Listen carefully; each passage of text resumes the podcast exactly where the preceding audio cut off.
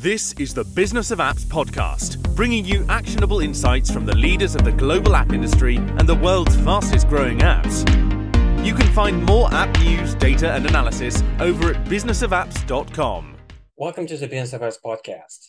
On this show, we invite app industry professionals to cover various topics.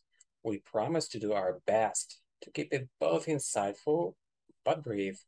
In this episode, we have Emily Tate, Managing Director at Mind the Product. Emily, welcome to the Business of Apps podcast. Thank you for having me. Terrific, Emily. Thank you for coming. So, at this very moment, somewhere on the planet, app developer teams are working on new mobile apps. Some of them are thinking through features of those apps, other ready to launch them on the App Store, yet other teams are already marketing those apps to acquire users. It is nonstop. And you bet all these teams believe their apps are only capable to bring good to this world. Now, did you watch the Black Mirror TV series on Netflix? Can oh, of course. The connection between the movie and the app development process? Well, patience. On this episode, among many things, you will get the answer. But first, Emily, let's kick off the episode with talking about you first. Tell us about your background. Yeah, so um, I am managing director for Mind the Product. We're a community of product managers that aims to make product people more successful.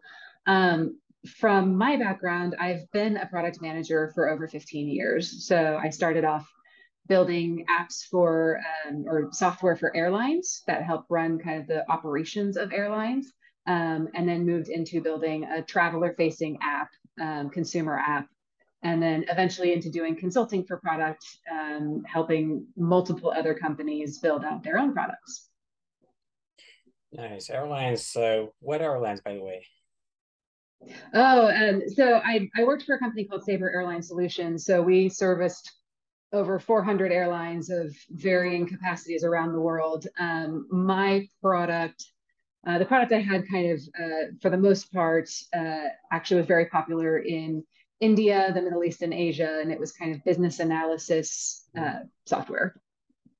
Gotcha. All right.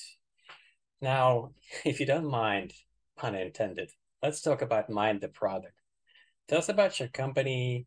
What is what what mission do you have? Yeah, our mission is to make product people more successful by coming together to further our craft. And basically, what we look at is um, product is a very soft skills focused type of role. So it's not a kind of thing that you can start from point A and go to point B the same way every time. Um, so with that, being good at product management means learning a lot of different tools to have in your tool belt um, and being able to know when to apply those different tools to solve different problems. So it's not something that's very easy to learn in like a single book or a single training. Um, so we basically grew out of a community of product managers who basically were looking to connect and solve problems together and um, and help each other figure out how to do this thing that there was really no rule book for. Um, and now we've grown into um, a community all around the world with meetups and conferences and content and a membership program uh, that helps product people excel. So you're you're saying uh, you have uh, you have to have a set of certain skills as a product manager, but you have to be ready for surprises because every project yes. will bring new surprises, and uh, there's no way you can be ready for all of those in advance. Right. Um, it's it's one of those fun things where you can have a problem that looks similar and the, the tactic you used to solve it the time before will not work this time. Um, and so being able to kind of be flexible and really ask the question like what problem are we trying to solve? What information do we need to solve it or to make a decision? And how are we going to get that information? And basically taking that those questions on cycle and getting that next bit of information, which then asks the new question now, what information do we need to make a decision? Um, and kind of basically the, the tactics you will use to get those answers may be different in each situation. Right. So reminds me reminds to me uh, like you know growing your own baby. It's there isn't a way you can get ready in advance to every surprise that comes to your way And yeah, even though you may believe you're ready, but yeah, every time is different and every time is a challenge. Definitely. And I think it has the same kind of underlying thing of all of that has to be guided by a set of underlying principles and values and kind of who you are as a product, who you are as a company. Um, same thing with parenting. You kind of have your set of principles of like, who are like we're, we know the shape we're trying to craft this yeah. human into uh, exactly how we do it may shift each time.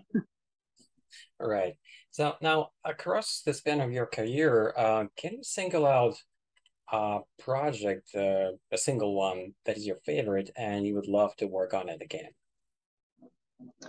Yeah or a single project for me um, I would probably have to say uh, so when i was working with TripCase uh, a, a, travel management app so it's a consumer app that you can manage your itineraries in um, we were one of the launch apps on the apple watch when it came out.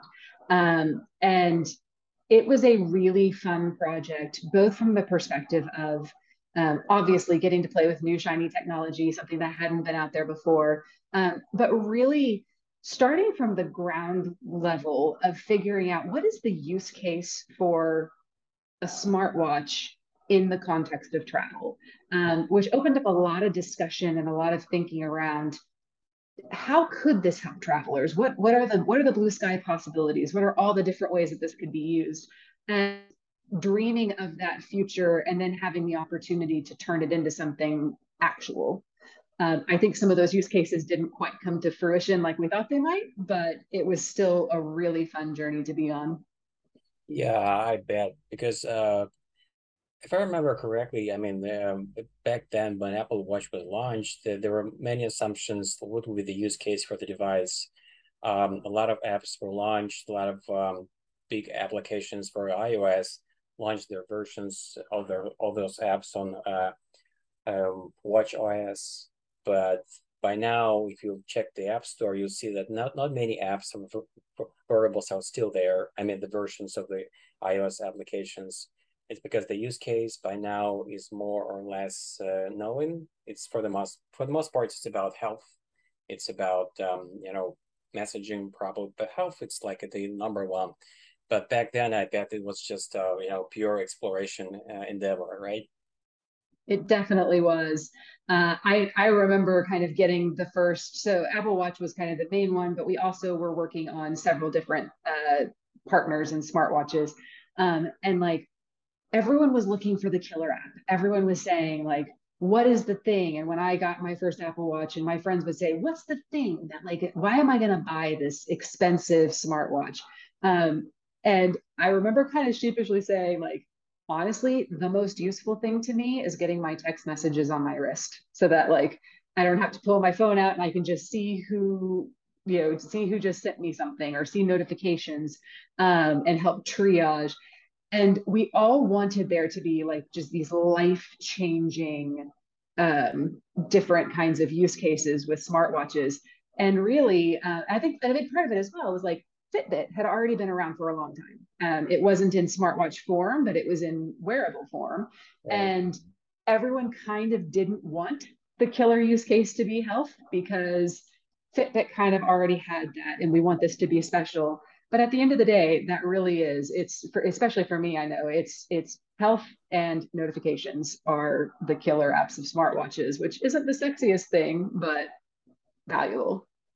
Yeah, I mean, uh, I'm asking this question wearing my Apple Watch on my wrist, and uh, for me, um, when I hear that people may, may not may, may uh, have a, an opinion that you know uh, healthcare is not a big enough reason for Apple Watch to exist, my my answer would be, "Hello, your health, it's important. Yes. If that's the only reason for Apple Watch to exist, that's that's the you know big enough for me." So yeah, I, t- I totally get the idea and hope that, you know, as time goes by, Apple will improve the hardware even better to make it even more useful and pick up even more signals about your health and bring more value. You know, like it's we we went to discount health but i think about you know my my dad has some heart conditions and actually his doctor recommended he get an apple watch which would then allow him to actually start to reduce some of his heart medications because they could see the real-time signals faster And like that's huge. That's changing. That that is life changing for him. Um, and it's interesting for me to see my heart rate like that. It's it's it's still a good thing regardless. Exactly. I mean, um, a lot of uh, big scale research in medicine were done only thanks to Apple Watch because uh, all of a sudden medical institutions could launch uh, researches were, were just not impo- were just impossible before Apple Watch. You couldn't re- recruit tens of thousands, hundreds of thousands um, people to you know participate in a project before. It was just um, just not feasible. Now let's switch the gears a little bit and talk about the difference between uh, working on the mobile project and uh, mobile app project and web app project. What's the difference between these two from a you know project management perspective? The app industry is vast. To navigate this space, you need a directory to look up suppliers and partners, and you need to know who are the best. Visit our marketplace directory at businessofapps.com slash marketplace slash podcast. And now back to the show. Yeah, from product management perspective, I think kind of there's a lot of the similar things. You're still asking the question of what problem are we trying to solve? I think the main thing when you think about mobile apps is you're also asking like what form factor are we solving for? Are we solving this on? Um, and what is the context that they're going to be using it in? Because uh, you know, even obviously with laptops, you can be mobile, you can go places, but you kind of know that people are sitting down. They probably have Wi-Fi. Um, they probably have decent Wi-Fi, hopefully, um, and you can kind of better predict the environment in which they're going to be using your product. With a mobile phone, they might be sitting on their couch, they might be on a train, they might be running through an airport, they might be in a park while their kids are doing other things. Uh, and so you kind of have to consider multiple use cases and multiple scenarios in which they can use it. Um, the other big aspect is data availability. So you cannot assume with a mobile app that data is always going to be available. And there's nothing more frustrating for a user than opening an app that really has no reason that it needs to be connected to the internet and not being able to use it because you don't have inter- internet connection or you have weak internet connection right now. Um, and the truth is, a lot of the world still doesn't have, you know, 4G, 5G availability broadly. So we need to be building apps in ways that they can be used regardless of the network connectivity you're going to have. Yeah, we're we're living in an interesting world. In some parts of the world, you can expect you know 5G to be full out by now for millions of users. In some areas, people are still dreaming about 3G, even though it's not like a decade age technology, but it's not there yet. Um, by the way, what do you think about um, uh, web apps right now? Do you see any use case like uh, you know having a first-hand experience? What would be the use case for web apps today? Um, any specific categories like uh, why? What's the reason for this existing today? Uh, for web apps in general. Yep. Um, I mean, I think there's lots of good, like there's lots of use cases for web apps, particularly kind of using them on a laptop, um, even using web apps on a, you know, on a phone, on a mobile device. Um, I think that there's, so the use cases list to me about the end user on the web app use case and more about make the kind of some of the development things that you can do. So it's a it's a trade-off. It's a sacrifice of some of the like native functionality specific types of things versus what you can do within a web app. But when you build a web app you don't necessarily have to build four different versions of that app to reach all of the different kinds of platforms that are out there. Um, so i think that that's kind of the use case i think is a little bit speed to market when it comes to web apps uh, to be able to get the most broadly distributed app scenario. Got you. Now, if you think about it, the single characteristic you can attach to pretty much all big mobile app projects since their inception in the Silicon Valley would be an optimism. People implemented ideas into apps like they're living in the ideal world, where none of those apps can be used by bad actors, what would you suggest young entrepreneurs to be mindful about from the day one to not regret about months or years later.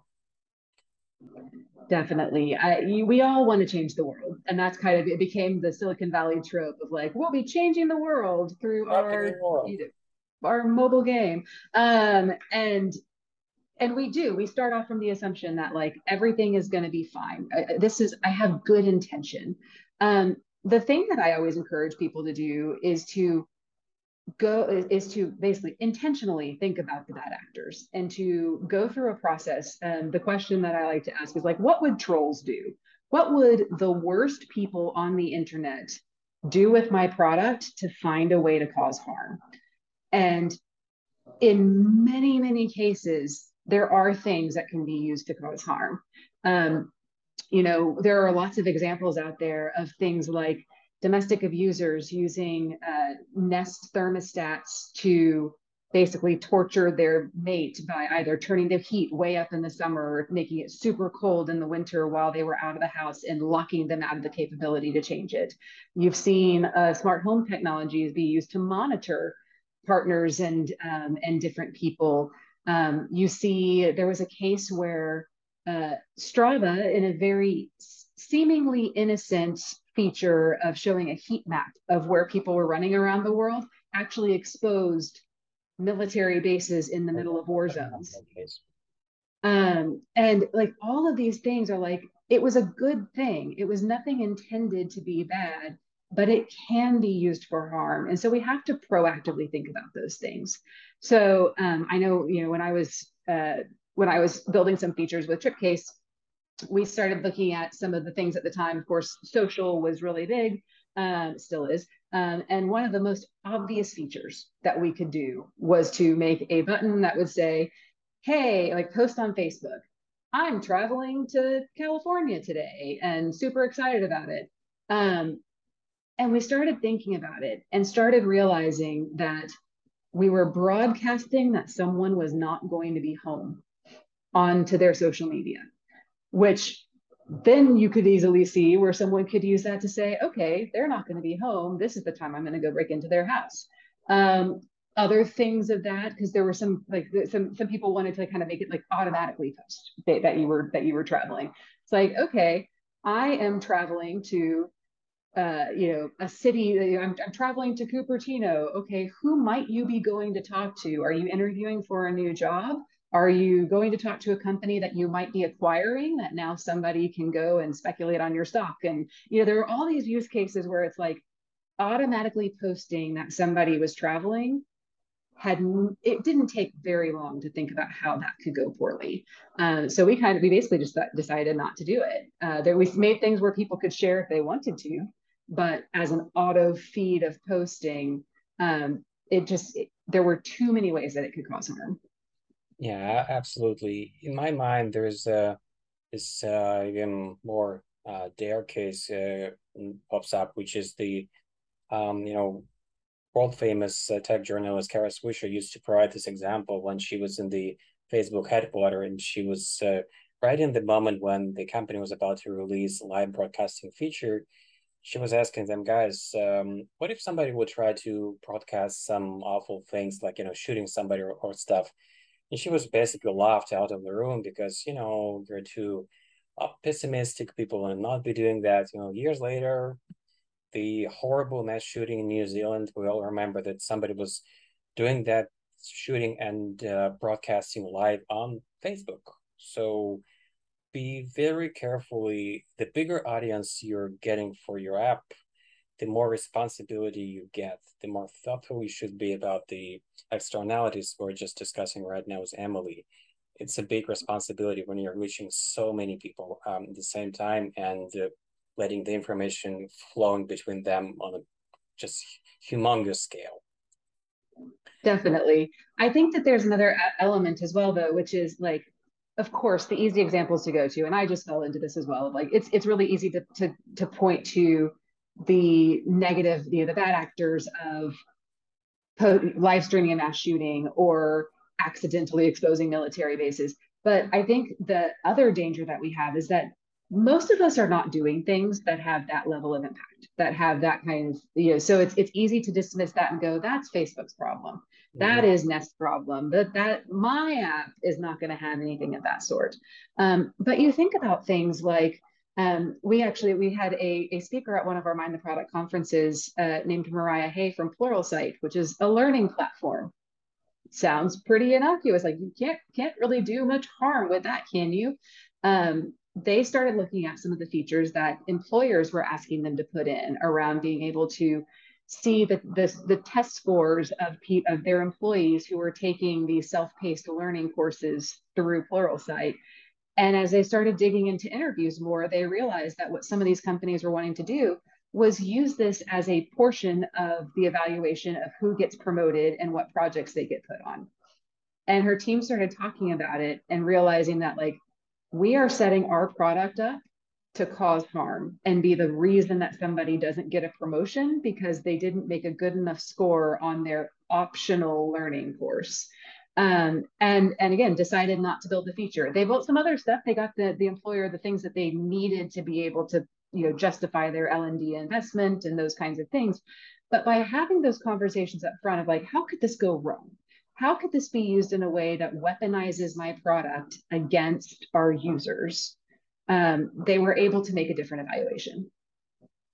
That's a great point and great example, Emily. And for listeners, this is the moment when I promised you just a few minutes ago that we're going to be covering a question that is related to Black Mirror TV series. So if you just Google up on Netflix, I guess the TV series were premiered on 2018 and just check out any episode on that show and you will see exactly why I'm bringing that show to this episode as an example of this is the actual Black Mirror.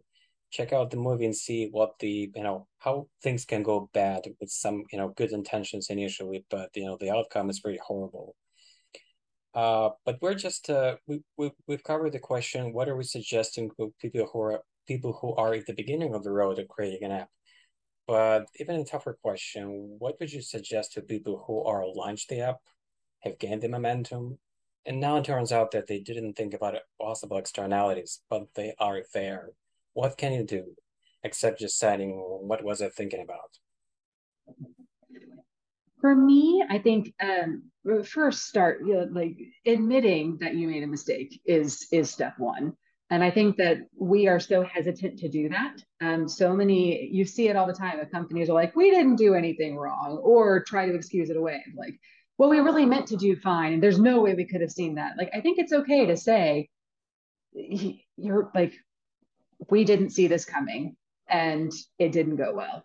Um, the other thing I will say is, you may not be able to fix the harm that has already been caused, but you can prevent further harm. So turn off the feature. Like if you have something that you realize is being misused, don't spend too much time trying to talk yourself out of why this harm is okay to have or why it's just one edge case. Like, shut it down. Just stop anyone else from being harmed until you can figure out how to mitigate against that. Um, I think that that's kind of the biggest thing. From there, depending on the situation, a lot of it's going to be about then how can you how can you repair the harm or how can you apologize for the harm that you've caused um, because pretending like it didn't happen is not the option um, it's, it's not the right thing to do ethically it's not the right thing to do um, even just from a, a, a pr perspective to make sure that people know that like we take this seriously and so that and to start to rebuild some of the trust because that's the other big piece is you will have lost trust with your customers, with the market, um, with with the media, and like taking the steps that you can to make inroads to rebuilding trust will be important. I've heard this pretty famous rules of uh, crisis management, basically three parts: acknowledge the problem, take responsibility, and try to overcompensate the problem. If you can do all these three parts, you're a really good manager. You're a really good uh, leader of your company. Okay, last time I checked, uh, there were 5.4 million apps, uh, both App Store and Google Play, Android and iOS apps. So when somebody today is taking and creating a new app, what would you suggest her or him to consider to create an app that actually can you know, have a chance to break through this competition, to be found, to be seen, to make to make a difference in people's life? this is where I feel like uh, my, my product management side comes in because really it starts by um, understanding your users, understanding the problem you're trying to solve, um, and doing the user research and discovery up front to make sure that you're solving their problem in the right way. Um, and I think that for a long time, everything was just build an app. Like anything that we wanted to do, it was like, well, clearly we're going to start by building an app. But first of all, ask yourself is an app the actual thing that we need? Is that the right thing to solve this problem? Um, once you kind of get into that, it's all about getting your getting your product out there and finding the the users to start using it to give you feedback um, and to to be those influencers for you. So to be the ones who will uh, you know share your product on their social media who will give you the reviews in the app store because uh, i mean there's a reason that every podcast every app every anything that's out there in these ecosystems asks for you know ask for the five star reviews um, because that actually does help with your discoverability in the app stores and helps you kind of get into those things. Um, I will also say as much as you can, particularly if you are going into Google Play and into the Apple App Store, um, do do the things that you can to see if you can get featured as an app. Um, I have I have had apps that have been featured in the App Store that we saw our downloads spike and shoot way up. Um, and a lot of those users ended up retaining as well. Um, I've I've seen podcasts that get that kind of featured spot in the in the podcast store, and all of a sudden it shoots way up, and their subscribers trickle. And um, so, like those promotions do help. They can be hard to get. You need to kind of like work the contacts and kind of be a little bit scrappy within that. But when you can, um, they pay off. And then I think the other big thing is like build a good product. Uh, at the end of the day, there are a ton of apps out there many, many, many of them are terrible. Um, you know, a lot of them, even like if you look for a, a given type of app, you may find 48 different apps that do the thing that you want to do. But when you look at the reviews and when you try them out, you know, 47 of them don't live up to the promise. Um, so if if you take the time and the energy to kind of build you know build the best thing that you can um, and make sure that you're solving an actual problem for users who need their problem solved in that way you're giving yourself the best chance of success in the app store. Um, like with any product out there you can do everything right and still not break through. So uh, i think that's the other big thing is to remember that you know what, what's the stat with businesses? Like 80% of new businesses fail. I suspect for apps, it's probably even bigger than that. Um, so give yourself some grace if things don't immediately take off the way that you would like them to. Um, but all that you can do is kind of set yourself up for success the best way you can. Yeah, that's a really great advice to be ready not only for the success, but for a failure. But that may not be a failure. Your expectations were unreasonable. Uh, just uh, yeah, do like as, as bad as we can have a great great strategy. Don't be scared of by the numbers that just given to you. 5.4 for apps it's just a number. If you do the market research just like emily said you may realize those other apps are not really doing the great job. They're missing the target and you can do better okay we've just covered the major topic on the table that was the first part of the show we're transitioning to the second part which is a small one and this is the place where I get a chance to ask every guest on the show just a very few quick questions so the people who are listening to us can know you better. Here we go. Question number one What smartphone do you have now? Uh, have you been switching between these two big camps, iOS and Android, or just staying one side? Yeah, so I'm an iPhone user right now, fully locked into the Apple ecosystem. Um, I have not always been. So I started off with iPhone. Well, I, it wasn't uh, I was an early iPhone user. Um, I switched to Android uh, actually due to some international travel and uh, the phone plans that you could get that would give me international data. Um, so for about two years, I was on a, a Google Pixel. Um, and then when I moved to London in 2020, I switched back to iPhone because of iMessage, because my family can text me with iMessage for free. I see. So back to the family, back to Apple's ecosystem. Um, what was the first mobile phone, uh, you know, before the smartphone era? Oh, my first mobile phone was a Nokia. Um, oh, I used to know the number. I want to say like 6500. I could be wrong, but I was really proud of it because it had the buttons that were the easiest to play Snake with. Um, and so, uh, for sure. And actually, that would be the first cell phone that I I actually wanted and I liked. Um, but before that, I had a car phone. Uh, showing my age a little bit, that actually was like in a bag, connect you plugged into the uh, into the the cigarette lighter and had the antenna that you'd have to pull up in order to get signal. Um, so that was that was actually my first. oh my gosh! I think he, I bet you could use that smartphone for self defense. That was really bulky. uh, okay, getting back to present. Um, imagine you left your home uh, and left your smartphone you know, sitting on the table. What would be the most missing feature for you when you're out?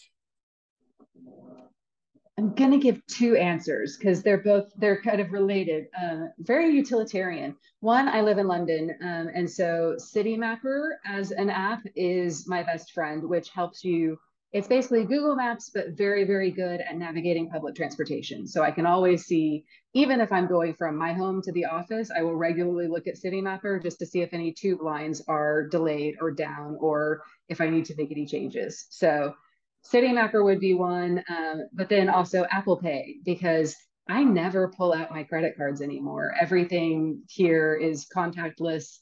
Um, and so I just use Apple Pay for everything. Gotcha. Now, um, when you're looking at your iPhone right now, probably there's something that is missing for you. Could be hardware, software. And when I say missing, I don't mean specifically something, you know, doing something more, some extra feature, probably, you know, um, something that helps you to keep the balance better with, with your device in your life.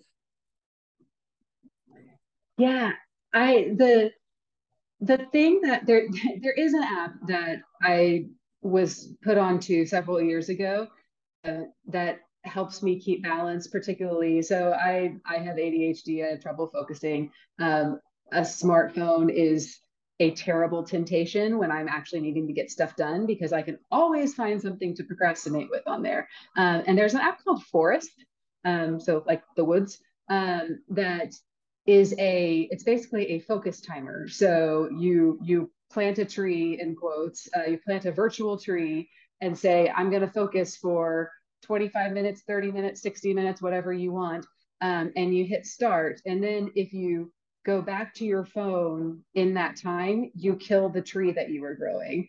And if you hit that time, then the tree grows and you have it in your garden on your little app. It's completely cheesy, completely ridiculous but I use it during the workday all the time to say, okay, I'm going to spend the next 30 minutes getting through my emails and it I will pick up my phone and I will see it there. I'm like, I don't want to kill my trees. So then I'll set it back down and go back to what I should be doing. So that's a terrific concept. I thought only the regular timer app exists for uh, you know timing your work, but actually that's an even better idea. Not just you know showing people the seconds that are going by, but giving them a reason not to touch the device for a certain period of time. All right. Before I let you go, just very, very final question. How can people get in touch with you and know more about what you do? Yeah, you can find me on Instagram at or Instagram, Twitter. Well, you can find me Instagram too, but it's less interesting there. Um, Twitter at the Daily M, so the Daily EM, and then you can find us on uh, at mindtheproduct.com uh, just like mind the gap, like the London Tube, but mind the product. Yeah, remember mind the gap. That's that's what you. This is what you remember from a London Tube. All right, thank you, thank you for coming on the podcast and spending time with us, Emily. Thank you. Thank you. It's been fun. And that was Emily Tate, Managing Director at Mind the Product. To listen to more episodes, subscribe to our podcast on iTunes, Spotify, Stitcher, Google Podcasts. Just search for Business of Apps and you will find us easily. Remember, we release episodes on Mondays, so subscribe. And you will be able to get new episodes on your smartphone, tablet, or computer as soon as we release them.